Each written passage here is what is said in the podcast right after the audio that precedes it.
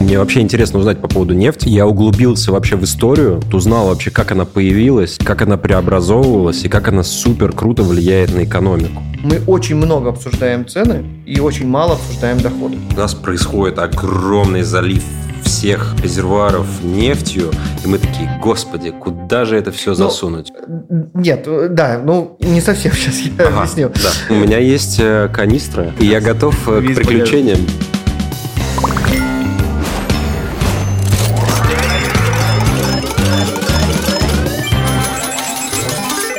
Всем привет, это Тинькофф журнал. Меня зовут Никита Юкович. А я Максим Копосов. И это наше YouTube-шоу «Ну как там с деньгами?». Ну что, Макс, мы разобрались с инфляцией и пришли к доллару. А после... С доллара мы тоже разобрались, а сейчас мы пришли к бензину. А именно еще и к нефти тоже. В том числе, да. А, много вопросов про бензин, классические вопросы, почему у нас он стоит столько, а в Европе он дороже, там в Саудовской Аравии он дешевле. Ну скажи сам, ты же автомобилист, да ведь? Да. Прожженный. Я очень. У меня есть автомобиль, который сжирает кучу топлива. Вот, и мне как раз-таки будет супер интересно. Ты почему-то не, не делаешь вид, что это проблема какая-то. А мне нравится это. То есть, я... если бы он сжирал меньше, ты был бы недоволен. Да, мне кажется, да. Э, мне на самом деле было интересно узнать по поводу нефти. Я углубился вообще в историю, вот, узнал вообще, как она появилась, как она преобразовывалась и как она супер круто влияет на экономику.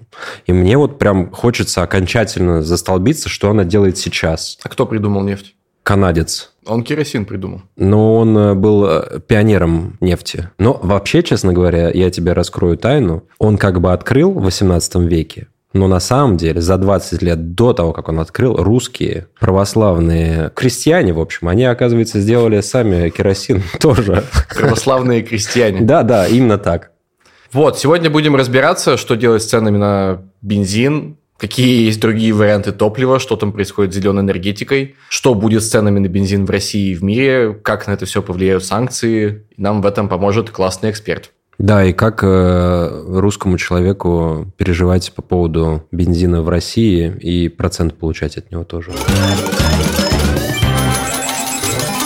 Сегодня у нас в гостях руководитель аналитического центра независимого топливного союза Григорий Баженов. Григорий, здравствуйте. Здравствуйте. Первый вопрос понятный и простой. Что вообще с ценами на бензин сейчас в России происходит? Почему во всем мире они растут, а у нас они не просто не растут, а еще и немножко упали? Ну, смотрите, как бы в целом, если мы посмотрим на объемы производства нефтепродуктов в России, в целом э, ситуация такова, что сейчас экспортные объемы выпадают у э, нефтяных компаний. Они не могут их экспортировать экспортировать по тем направлениям, которые были для них привычны. Соответственно, приходится каким-то образом от них избавляться. У нас НПЗ, нефтеперерабатывающий завод, он связан с базисами хранения, ну, нефтебазы так называемые, да, и как бы естественно... Это вот эти вот огромные резервуары, да, которые стоят. Да, да, там, угу. где хранят, хранится угу. непосредственно нефтепродукт. И у нас НПЗ напрямую связан с этими нефтебазами, он производит, он же не сразу же все продает там, туда-сюда, да, он перевозит на нефтебазу. Естественно, у вас всегда есть определенные запасы. Но ситуация может быть такой, такое, что запасы находятся выше того уровня, который является выше спроса. привычным.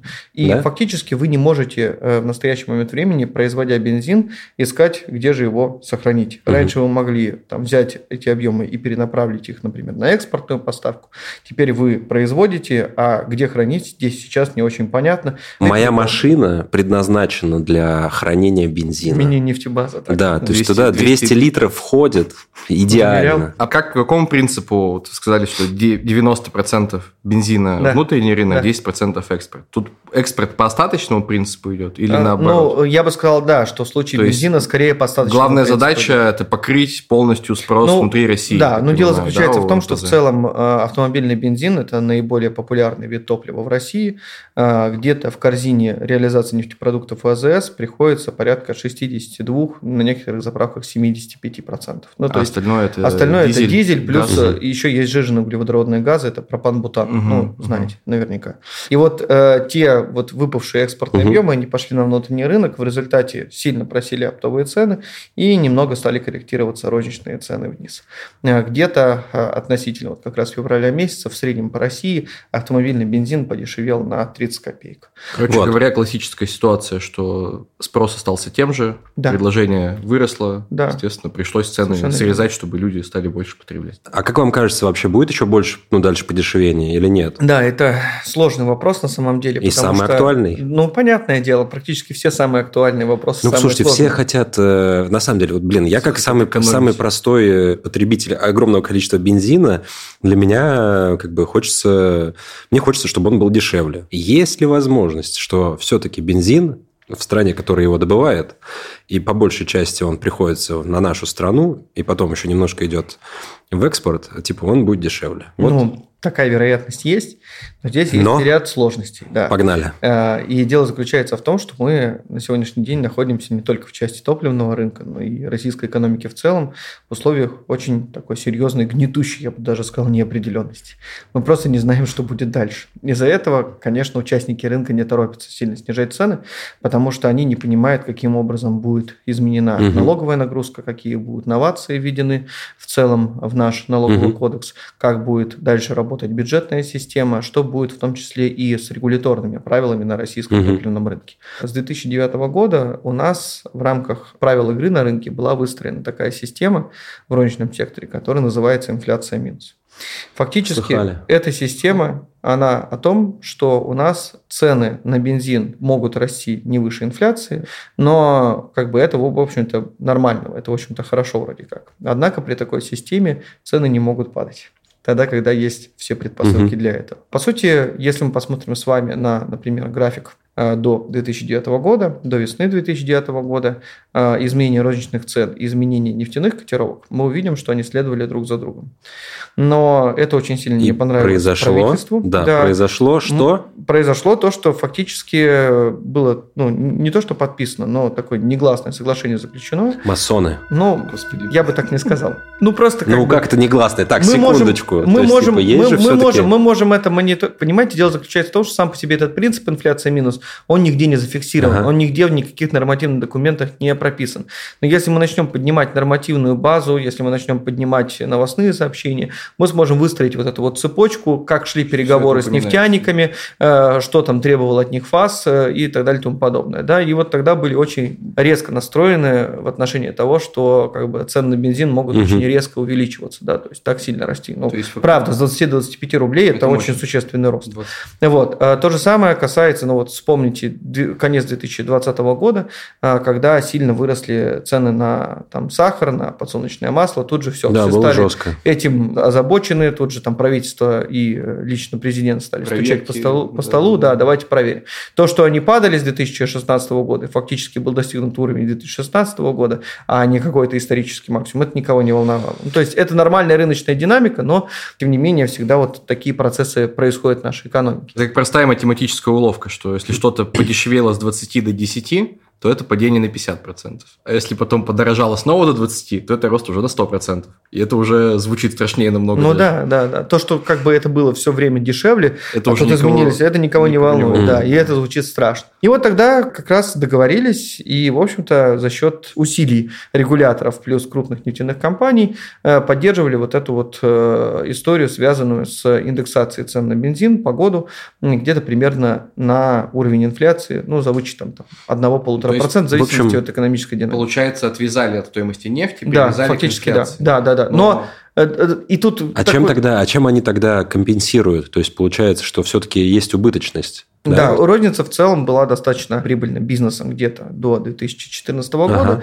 И вот с 2014 года начинается проблема. И если вы уроните бензин, условно говоря, сегодня, а такая возможность, в общем-то, чисто экономическая есть на 5 рублей, а потом все бац, все поменяет. А? Все, ну, все очень обрадуются, да, да. но потом ситуация изменится. Не знаю, ну, например, возьмут и акцизы сильно проиндексируют и снизят объемы э, реализации через биржу. У нас цены из-за этого начнут сильно оптовые расти, они достигнут обратно розничных цен, уже упавших, да, а как бы повысить вам не дадут, скажут, извините, инфляция у нас там, условно говоря, вот такая, вы обратно хотите повысить, не получится. И вот пойдут опять все эти разговоры кривотолки в СМИ, начнут очень активно об этом говорить. Мне там раз 10 в день будут звонить разные журналисты, говорить, а что у нас происходит. Регуляторы начнут активно комментировать, опять придумают какой-нибудь механизм, который должен все это сдерживать и прочее, прочее, прочее.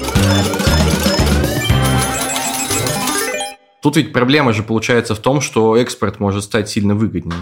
То есть, ну, если у нас э, стоимость бензина привязана к инфляции, допустим, инфляция в стране 5%, а при этом на мировой арене нефть бахнула в два раза. Совершенно верно. Выгоднее же продавать за бугор. Совершенно верно. Именно поэтому, ну, во-первых, нужно не забывать о том, что, в общем-то, у всех нефтяных компаний есть собственные сбытовые сети, то есть есть собственные АЗС. Они не могут их оставить без нефтепродуктов, без бензина, они будут все равно их снабжать. А во-вторых, есть просто чисто регуляторные требования. Ну, во-первых, э, есть определенный норматив по обязательным обязательным объемом поставок через биржу э, по каждому нефтепродукту есть определенный норматив от общего объема производства. То Там... есть это условно ему Лукойлу регулятор да, говорит, да. ты нефть качать качай, но вот такой-то объем обязательно да, ты поставляешь верно, сюда. Совершенно верно, да. И для этого как раз был придуман демпфирующий механизм. Вот сам Дем. демпфер, демпфер, может слышали. Демпфер. Ну, Понижающий? Смягчение. Ага. Смягчение. Это сглаживание. Амортизация. Ну, типа можно и так того. сказать. Да. Ароматизация. Вот, это такое это, сглаживание. Кстати, тоже из нефти можно делать. Вот, сглаживание э, мировой, короче, сглаживание влияния динамики мировых цен на внутренний рынок России э, в части как раз нефтепродуктов. Короче говоря, чтобы все НПЗ не ломанулись за границу просто. Быстро, быстро, угу. быстро, быстро. Ну, когда потому премии что, очень высокие. Что в два раза дороже, да. Когда премии очень высокие, даже если вы, в принципе, инфраструктурно не очень приспособлены для того, чтобы поставлять на экспорт, угу. в общем-то, ваши э, издержки будут с лихвой, э, скажем так, компенсированы угу. возросшей маржой, да, экспортные поставки. Вот. И этот демпфер, он работает у нас с 2019 года.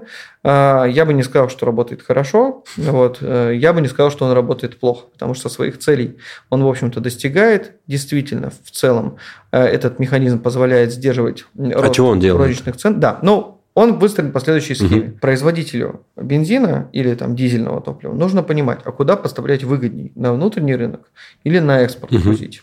Для этого ему нужен э, вспомогательный инструмент, чтобы это понять. Потому что вам напрямую сравнить внутренние цены, биржевые, и цены мировых рынках нельзя.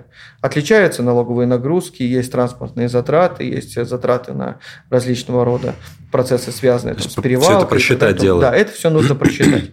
И для этого как раз вот э, была выработана методология составления таких индексов. Э, это нетбеки или индекс экспортной альтернативы.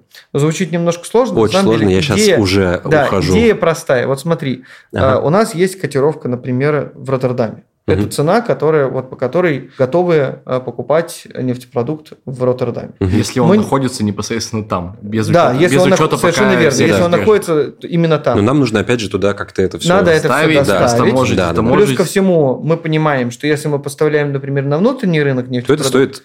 мы платим акциз. А, а если, например, мы поставляем на внешний рынок, мы акциз не платим, но мы платим экспортную пошлину.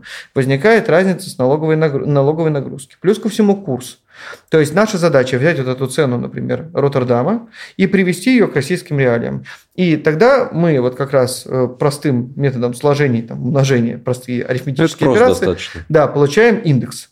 И этот индекс, он нам показывает, сколько нефтепродукт должен стоить угу. внутри страны, на внутреннем рынке, для того, чтобы у производителя было безразлично, куда поставлять, угу. на внутренний рынок или на экспорт. И вот демпфер, он как раз что делает? Он компенсирует нефтеперерабатывающим заводам, ну или нефтяным компаниям, проще говоря, часть разницы, Все которую ясно. они теряют из-за того, что они, соответственно, экспортные поставки не осуществляют. Этот механизм работает в две стороны. Угу. То есть, с одной стороны, есть субсидия, когда экспортные поставки премиальны, но если у вас, наоборот, внутренние поставки премиальные, вы будете дополнительно доплачивать денежные средства в бюджет. Грубо говоря, платишь Ты... тогда за доступ к российскому рынку. Ну, условно. Очень странная ситуация возникает, ну потому что, ну, сама по себе логика этого механизма, она немножко странная. Почему? Потому что когда нефтяные и нефтепродуктовые котировки на мировых рынках высокие, из бюджета нефтяным компаниям идет субсидия. А именно в этот период у них максимальные прибыли. Угу. То есть это, по сути, да. субсидия на прибыль. А когда, наоборот, ситуация неблагоприятна, и они теряют экспортные доходы, как это было в 2020 году. Они еще должны Они должны еще и дополнительно платить бюджет. То есть это налог на убыток и субсидия на прибыль.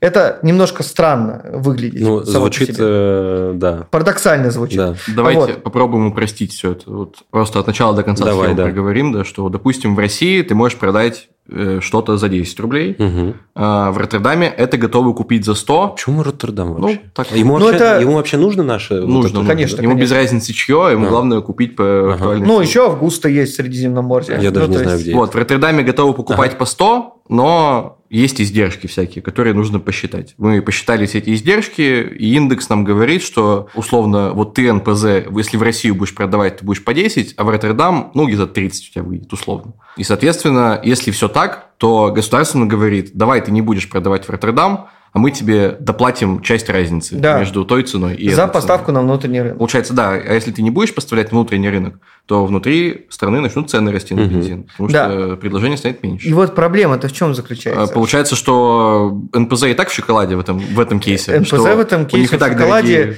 дорогие... в 2019-2021 году и, в общем-то, в 2022 пока что. Вот. Но в 2020 году они в шоколаде не были абсолютно, у них, наоборот, были убытки в процессе производства, потому что сверх акциза, который и так высокий, тогда я точно не вспомню, ну, в районе 13 тысяч рублей на тонн он приходился, это где-то 9-10 рублей на литр. И вот сверх этой суммы нужно было еще в полтора раза большую сумму выплатить бюджет дополнительно. По сути, учитывая там операционные издержки, где-то 3-4 тысячи на тонну теряли НПЗ угу. при производстве э, этих самых э, нефтепродуктов. Это проблемная ситуация Но при этом, достаточно. Ты, при этом ты не можешь на розничных точках вздернуть цену. Да, не можешь. И так получается, вот, ты можешь даже в минус себе продавать. Совершенно верно. Вот смотрите, это какой год? Это 2020, ага. о котором я сказал. То есть, с одной стороны, да, э, этот механизм, он позволяет сделать так, чтобы розничные цены не росли выше инфляции. Как это, в принципе, работает? Да, нефтяники, например, в 2021 году в рознице получали убытки, потому что оптовые цены были практически равны розничным. Где-то угу. даже в какие-то периоды они были выше, чем розничные цены. Ну, если ты несешь убыток в рознице, а при этом тебе идет налоговая компенсация в виде субсидии в рамках нефтепереработки, в целом у тебя же группа все компаний, нормально. да, все тебе хорошо. эти убытки компенсированы. И действительно нефтяники, они, в общем-то, не стремились повышать цены, несмотря на то, что ситуация была крайне неблагоприятной. Чуть-чуть на инфляцию индексировали, выше ничего подобного не делали делали. Правда, перед выборами они снизили на 50 копеек, потом обратно подняли. Mm-hmm. Но это, кстати, Я точно знаю, что это заговор. Но это было. Это же даже в новостях можно увидеть. Я даже помню, что у меня э, одно издание попросило комментарий. Я этот комментарий предоставил. И сказали, нет, ну мы не будем это публиковать, потому что, оказывается, экономических факторов нет. Это чисто политический фактор. Нам это неинтересно. Вот. Э, ну, действительно, так было. Это вот как раз э, сентябрьская история была. Ну, вот с одной стороны, да, как бы хорошо, что цены на бензин стабильны. Но тут надо понимать, что у любого процесса есть своя оборотная сторона. Но оптовые котировки сильно ниже из-за демпфера не становятся. Угу.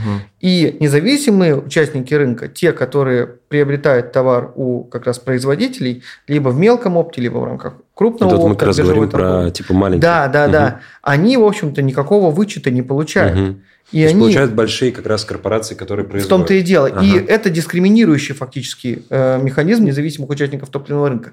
Если бы демпфер работал так, что он влиял именно на оптовые котировки угу. в первую очередь, а не был просто вычетом для нефтяных компаний, который позволяет им спокойно относиться к убыткам э, непосредственно на АЗС, тогда было бы окей но все не так работает. И именно поэтому я считаю, что этот механизм плохой.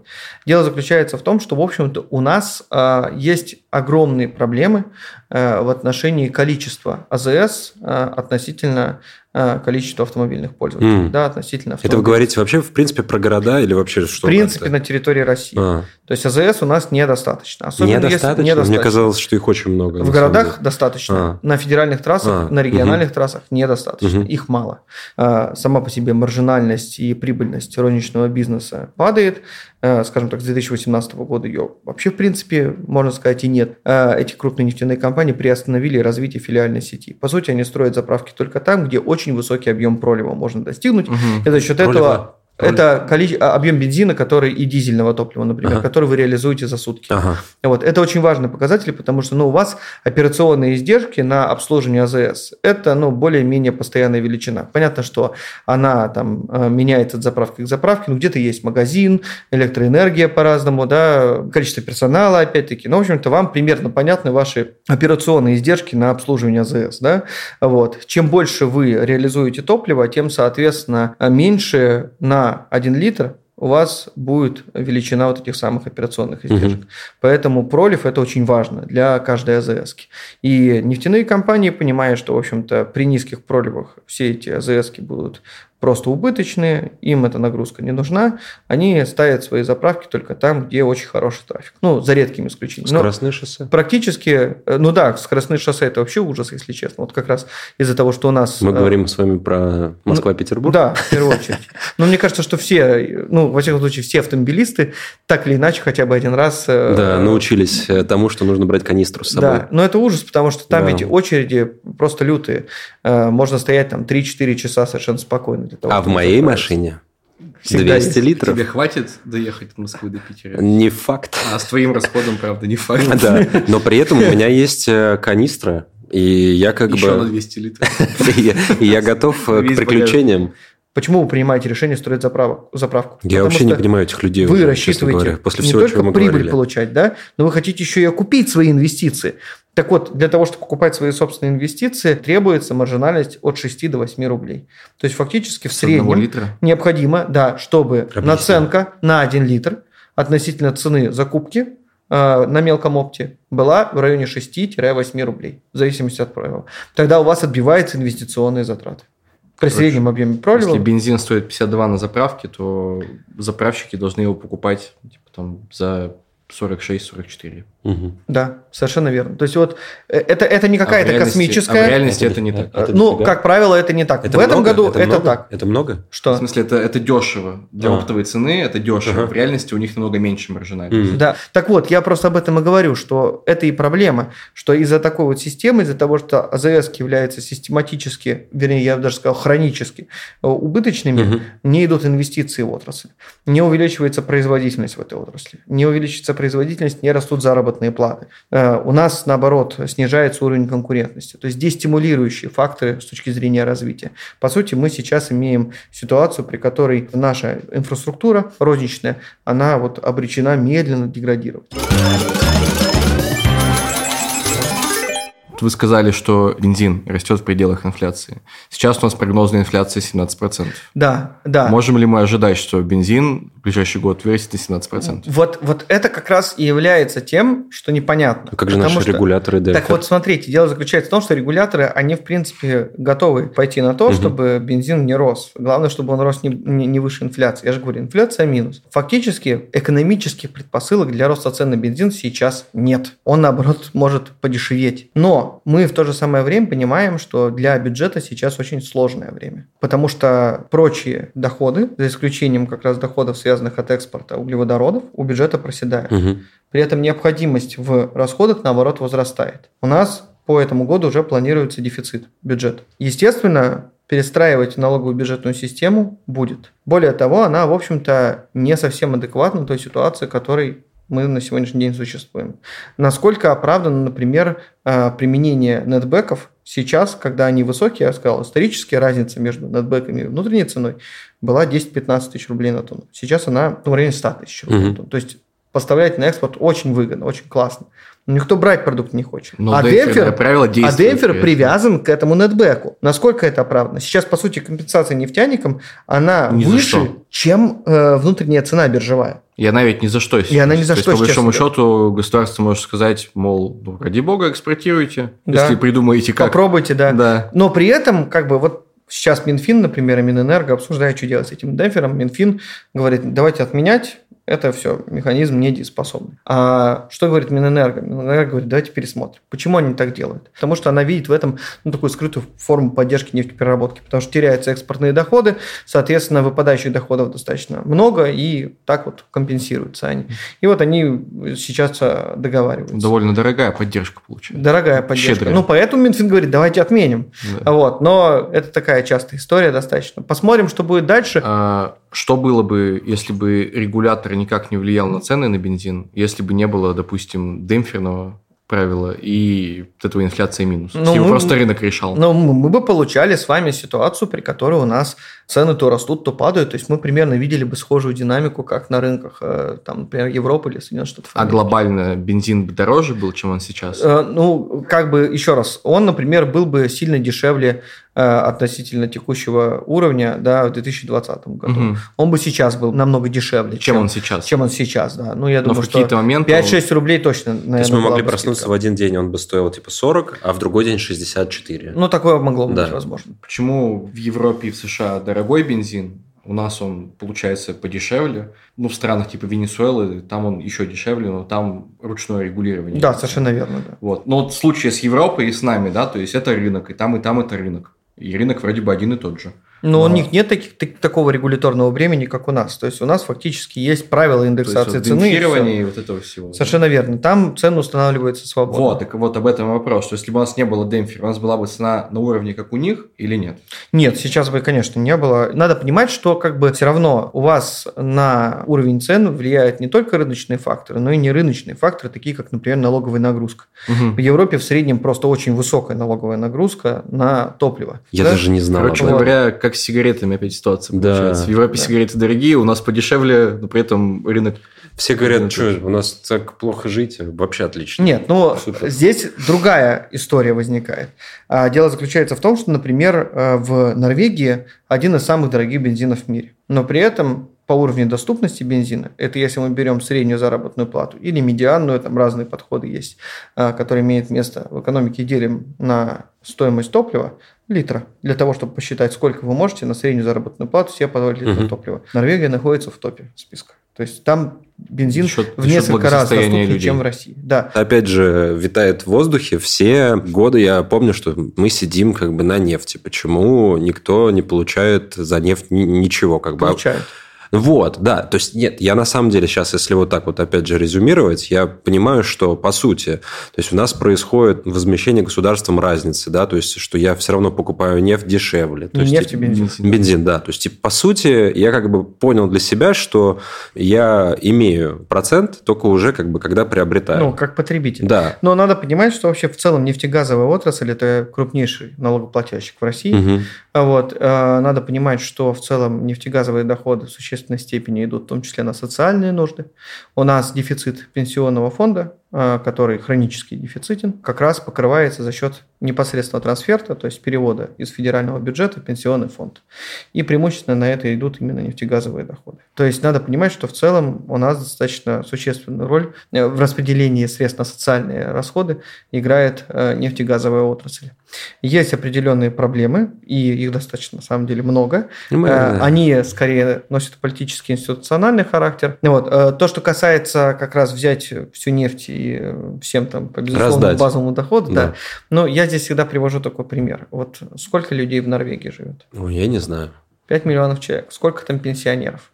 Я не Думаю, знаю. миллиона полтора. Меньше, Меньше в районе 900 тысяч. Ну. При этом Норвегия, если мы возьмем опять-таки в пересчете на миллион, э, добывает в 4 с лишним раза больше нефти, чем мы. Угу. У нас живет больше 145 миллионов человек, у нас пенсионеров 40 миллионов. Mm. А добываем мы в расчете на миллион э, жителей меньше намного, чем Норвегия. Мы про это мы писали просто даже. не можем взять и сделать так же, как там. Мы делали такой research в журнале, мы прикидывали, сколько бы выходило денег, если бы их прямо в натуральном ну, да. эквиваленте прям выдали людям. И там сотни рублей да? в месяц, да. Вау. Если, Если нефтегазовые есть... доходы все просто да, отдавать, да, которые да, сейчас в бюджете, да? Да, да, да. Я считал даже немножко по-другому. Я взял все нефтегазовые доходы, прибавил ФНБ, взял прибыль годовую среднюю в нефтяных компаний, ну, соответствующих. Представил, что они все национализированы, разделил на всех пенсионеров. Пенсии удваиваются в течение года, но дальше-то прибыли уже таких уже не будет. Да. Ну, вот и все. Ну, то есть, это максимум, которого... Это не всем гражданам, только пенсионерам. Это только... Вот, а мы считали вообще на всех, типа, каждый каждому от мала до великого выдаем, и там, ну, 100 рублей в месяц, даже меньше, по-моему, не помню. Ну, то есть, да, как бы нужно просто правильно и корректно понимать порядок всех этих э, значений. Не надо думать, что мы можем взять и как в Норвегии сделать. Есть страна в 5 миллионов человек, есть 145 миллионов человек. Вы что, хотите как в Норвегии? Нет, ну, не, было бы, конечно, неплохо, но но, но, к сожалению, это крайне сложно сделать, крайне сложно все это дело обеспечить. И мне, в принципе, вот э, что не нравится во всем этом дискурсе касательно топлива, что мы очень много обсуждаем цены и очень мало обсуждаем доходы. Угу. На мой взгляд, доходы важнее цен. Потому Я что если согласен. у нас... Давайте вот так вот просто вспомним, какая была в среднем инфляция в нулевые годы? Меня может не спрашивать. Пять? Нет, выше. Она выше? была двузначной почти все нулевые годы. То есть она а была нулевые? выше 10%. Совершенно верно. И в целом цены росли очень значительно. Она лишь к концу нулевых снизилась э, ниже 10%, была на уровне 9%. Но практически все нулевые годы она была двузначной. Но мы этого не ощущали. Почему мы этого не ощущали? Потому что наши доходы росли еще быстрее. Угу. У нас реальные доходы с 2000 по 2013 год Э, не реальные доходы, а средняя заработная плата в реальном выражении выросла на 390%. Это с поправкой на инфляцию. Ну и насколько я помню, я на самом деле получал То есть э, в два с половиной раза. Больше, я... чем сейчас? Нет. Нет, я просто помню, что типа я Очень получал, быстро рос, да, росли доходы. Образно, образно, типа я получал, да, пятнашку, а потом типа я такой раз, и там уже где-то 35, потом больше, больше. 50. Нет, я помню, как в начале нулевых, тогда же не было вот зарплатных проектов, зарплатных карт, ну, это было, но это очень мало было uh-huh. распространено, и, естественно, заработную плату выдавали наличкой, часто на предприятии. И я помню, как вот у меня э, отец э, сотруднику платил, я как-то вот так получилось, что был рядом, и зарплата была 5 тысяч. Это начало нулевых, и это считалось нормальная заработная плата. Угу.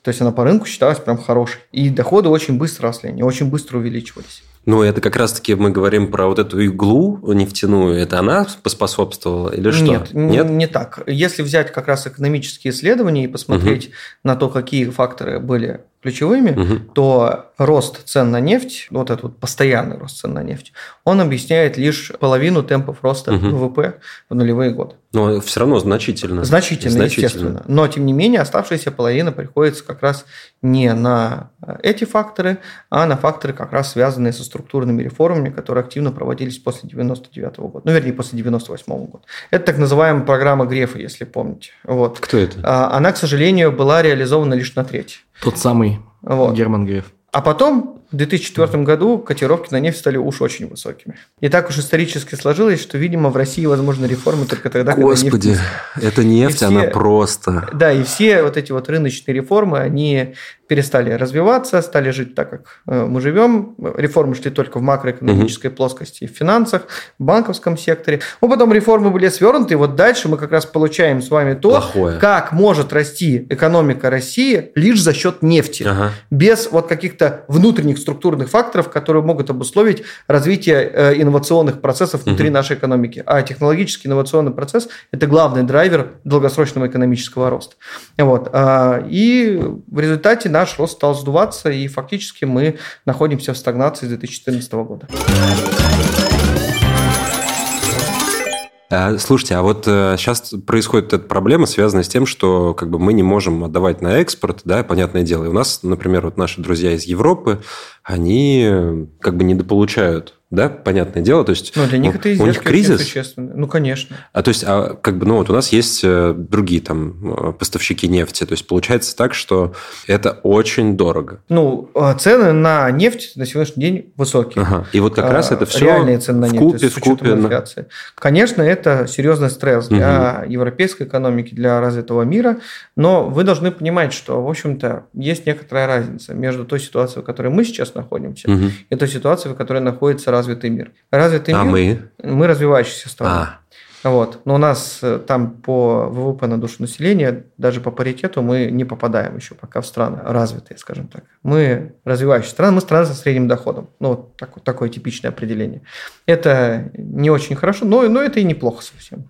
Вот. Но дело заключается в том, что у нас будет происходить в экономике трансформационный спад. Мы возвращаемся в 90-е в этом смысле. В 90-е у нас разрушались внутренние производственные технологические цепочки, ну, потому что все от центра росло, все заводы друг с другом были связаны, все это дело так или иначе плановым образом управлялось и так далее. А как бы сейчас у нас внешние цепочки угу. начинают разрушаться, в том числе и связанные с экспортом, и импортом. Да. Все это. И вот если Европа отказывается от нашей нефти и нефтепродуктов, и в перспективе от газа, угу. для нас это намного более серьезный удар с точки зрения перспектив долгосрочного роста. То есть мало того, что это в принципе э, уронит экономику на определенный момент времени, но и восстанавливаться будет очень сложно. Потому что, я повторюсь, вся инфраструктура была выстроена под поставки в Европу. Угу. Причем эта история, она, в общем-то, активно развивается с 60-х годов. Угу. Тогда Советский Союз был под санкциями США, но Европа в этом отношении э, хорошо, э, скажем так, балансировала на своих интересах, и санкции США не поддерживала. И договаривалась с Советским Союзом, мол, вы нам нефть, вы строите, соответственно, нефтепровод, а мы вам будем трубы нужного диаметра, которые у вас нет, предоставлять. Угу. И вот была такая вот э, ситуация. И построили вся инфраструктура туда, танкерные поставки все туда, через трубу все туда грузится, нефть и газопроводы все туда. Если мы возьмем с вами восточное направление, ну, нам придется еще там 3-4 года мы говорим про Китай, да? Да, ну не только. И вообще в целом страны Восточной ага. Азии. Это все длительный процесс, он очень непростой, это большие вложения. Плюс ко всему, в отличие от Европы, которая была покупать у нас готова по рынку, вот Азия так с нами работать не будет. Азия будет требовать дисконтов. И Индия будет требовать а дисконтов. А почему? И, соответственно, Китай.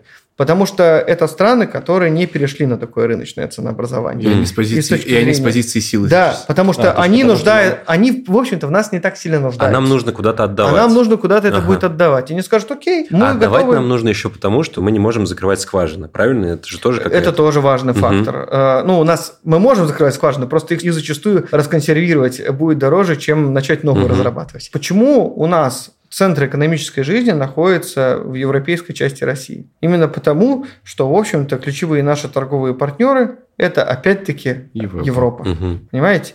Для того, чтобы выстроить отношения уровня э, наших ранее отношений с Европой, но уже, соответственно, на Востоке с азиатскими партнерами, нам в том числе нужно, чтобы и там появлялись вот эти вот финансовые, экономические кластеры.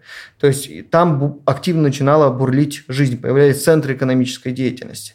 Это же тоже очень сложная задача. Получается так, что, насколько я понимаю, то есть у нас происходит огромный залив всех э, резервуаров нефтью, и мы такие, господи, куда же это все ну, засунуть? Ну, пока в данный момент этого еще все-таки не но происходит. скоро это произойдет. Но в определенной перспективе не очень далеко. Это а это может. как исчисляется? Месяц или как? Ну, То есть, типа, есть бы, понимание? Я такое? думаю, что как бы уже проблемы с, со снижением физического объема экспорта, ну, имеется в виду в штуках, условно говоря, угу. там, в баррелях, если хотите. 158 э, литров. Вот, у нас будет как раз у нас будет снижение уже начиная со следующего года. Как раз эти все истории про эмбарго. Так вот, Естественно, все это отражается на э, негативно, в том числе и на Европе, потому что ну, и они тоже были очень серьезным образом выстроены под нашу инфраструктуру.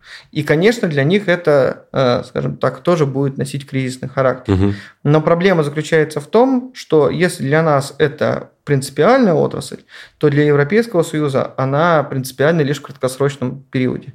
Дальше экономику можно перестроить, дальше найдутся новые поставщики, премии за поставки в Европу начнут расти и прочее, прочее, прочее. Да, речь сейчас идет в моменте о том, что в случае отказа от российской нефти, от российских нефтепродуктов, Европа испытает шок, связанный с падением угу. ВВП. Это правда но перспективы долгосрочного роста у них никак не улетучиваются.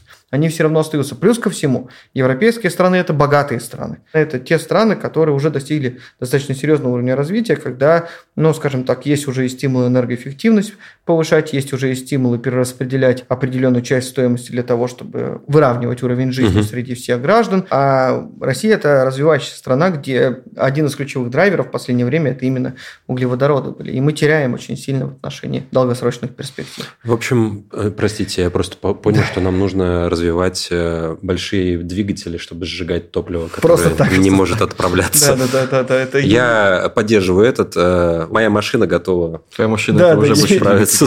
Давайте мне я все съем, да?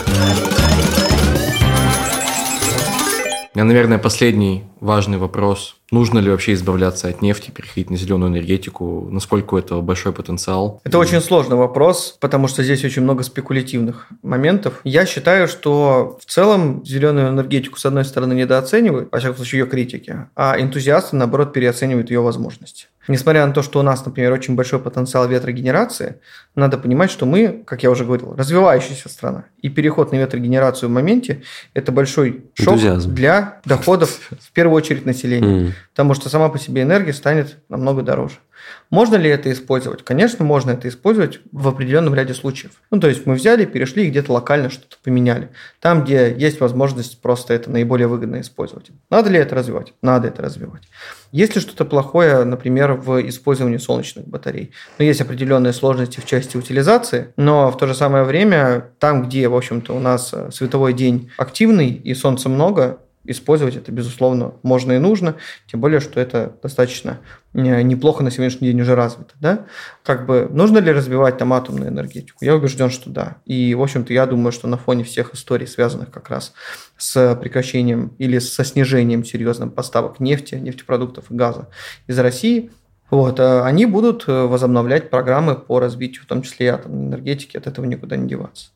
Вот. Нужно ли какие-то новые механизмы искать? Конечно, нужно. Да. В любом случае мир стал намного более энергоэффективным, но есть определенная проблема, связанная с тем, что чем более вы э, энергоэффективны на единицу произведенной продукции, тем больше энергии вы потребляете. Это парадокс mm. определенный. Это как про Теслу говорили, что больше затрат типа плохих и вообще, то есть ты на производство типа машины по факту. Ну, это есть история про углеродный выброс, она немножко другая, но а. я говорю вот о чем. Ну вот э, представьте себе, что э, условно, да, угу. вам там для производства единицы продукции требуется килограмм угля, угу. а потом бац, и для производства единицы продукции вам стало полкилограмма угля хватать. Угу.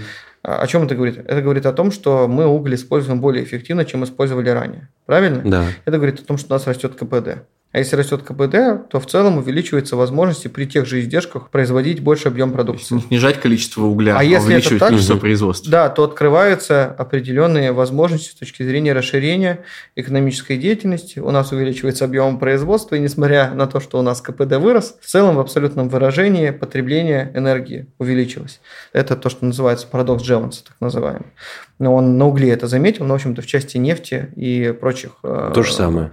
Э, поэтому будущее у э, зеленой энергетики есть, но к ней нужно относиться Э, скажем так, с осторожностью в том смысле, что есть определенные глупые предложения в духе «давайте вообще запретим все коричневые проекты». Да, Коричневые да, да. – это связано с традиционной энергетикой.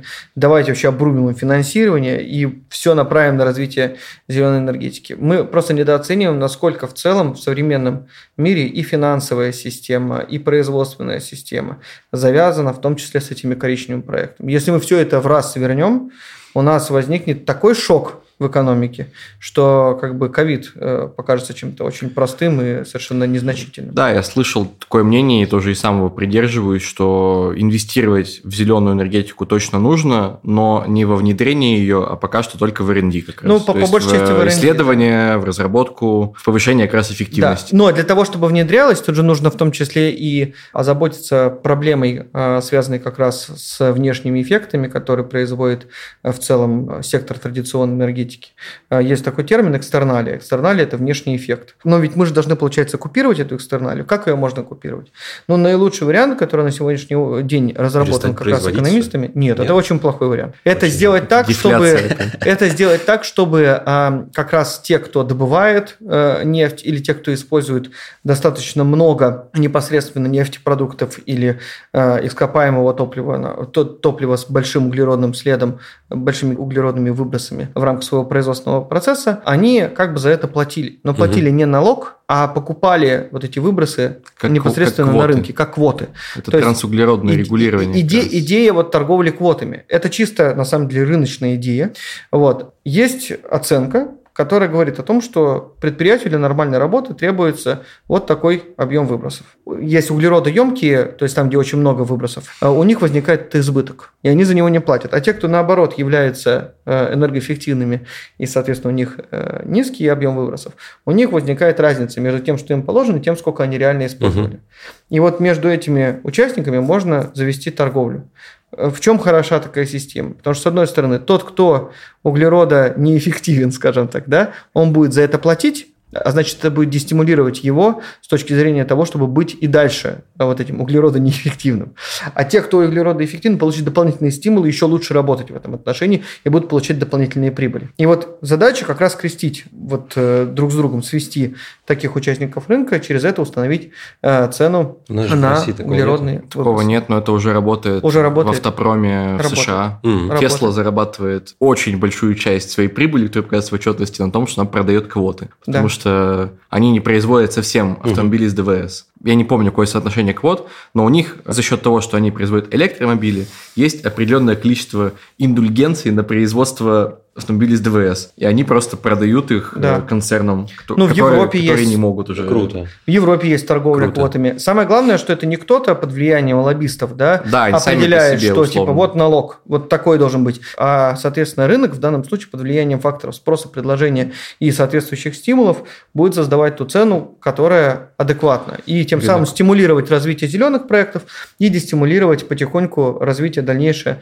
вот этих самых коричневых проектов. Рыночек порешает. У меня а, как раз вот отсылка к твоему вопросу. Просто про Европу тоже. Они же говорили, что в 30, опять же, пятом году, типа, они хотят перейти полностью на электронные двигатели. А, ну, электрические, это может да. быть, да. Отдельные страны даже раньше. Норвегия собирается уже в этом десятилетии это сделать. И то есть получится, что она просто может такая, ну ладно, но у нас есть нефть, мы просто ее будем продавать, но нам Не, она ну уже нефть же нужна. не только для топлива можно Да. использовать. Ну да. Вообще, э, нефть – это же сырье для нефтехимии в том числе. А это такая э, гигантская отрасль, на самом деле, с точки зрения как бы, производственных процессов и необходимости в цепочках поставок. Из нефти очень много всего можно Ну, для делать. меня было открытие, что, оказывается, обезболивающие, которые я иногда люблю, Ты потребляешь да, это нефть, и я такой, вау, в чистом виде. come on, да. Ну, то есть, В каком-то смысле ты э, являешься родственником своего автомобиля. Ты Да, подходишь и говоришь, я тоже это люблю, да, братан. в целом, да, конечно. Я принимаю решение отказаться от бензина. Я забираю твой, отдай мне да, будешь толкать просто. Григорий, спасибо большое. Было очень интересно, очень круто. Да. Мне очень понравилось. Короче, я все понял. Все просто. Э, Мне нужно тратить э, больше топлива, и все будет хорошо. Вот. Не надо париться по поводу стоимости. Это тоже все супер. Ну, типа, дорогой бензин, и отлично. Вот. А Плюс к тому, в какой-то момент, может быть, мы перейдем на энергосберегающий ресурс, но это попозже будет. Вот. Ну, Что тоже. ты будешь делать в этот момент? Ну, я куплю себе гибрид, как ты сказал. Все. Тогда уже не гибрид надо будет покупать. Ну, в общем, куплю какую-нибудь э, классную штуку, и ничего страшного. В общем, самое главное, что я для себя вот осознал, что у нас есть э, уверенность в завтрашнем, не связанном с бензином, потому что у всех есть проблемы. Супер, да. Ну, У помимо есть нас. проблемы, поэтому все уверены. Да, мой вывод таков. Ты Я- очень всегда интересно интерпретируешь э, то, что произошло в выпуске. Типа, ну я все понял. Инфляция это круто, бензин надо жечь. Слушай, ну, а- опять же... Примерно такой расклад. э, э, Там надо смотреть с оптимизмом, никакого пессимизма. Ну, конечно, я согласен с тобой. Но что-то нужно менять. Вот что важно, я понял. Самое главное, что у нас есть регулятор. Те правила, которые сейчас есть, они будто бы не совсем хорошо работают. Но они есть, слава Но богу. они есть. Ну, ну что, тогда будем расходиться. Пошли. Если хотите э, увидеть наши прекрасные глаза, зайдите на YouTube-шоу. Я бы не зашел после такого. Ну, ты бы нет, а, знаешь... э, кто А, кстати, моя мама, может, зашла бы после. Да, новые выпуски видео у нас выходят раз в две недели. В том числе там есть видеоверсия этого выпуска. А в аудиоверсии услышимся уже через неделю. Спасибо, что слушали. Приходите смотреть. И если у вас есть э, какие-то комментарии, обязательно приходите во все подкаст-платформы, э, ютубы и пишите нам, если вдруг вам хочется какую-то классную тему услышать или какого-то клевого спикера.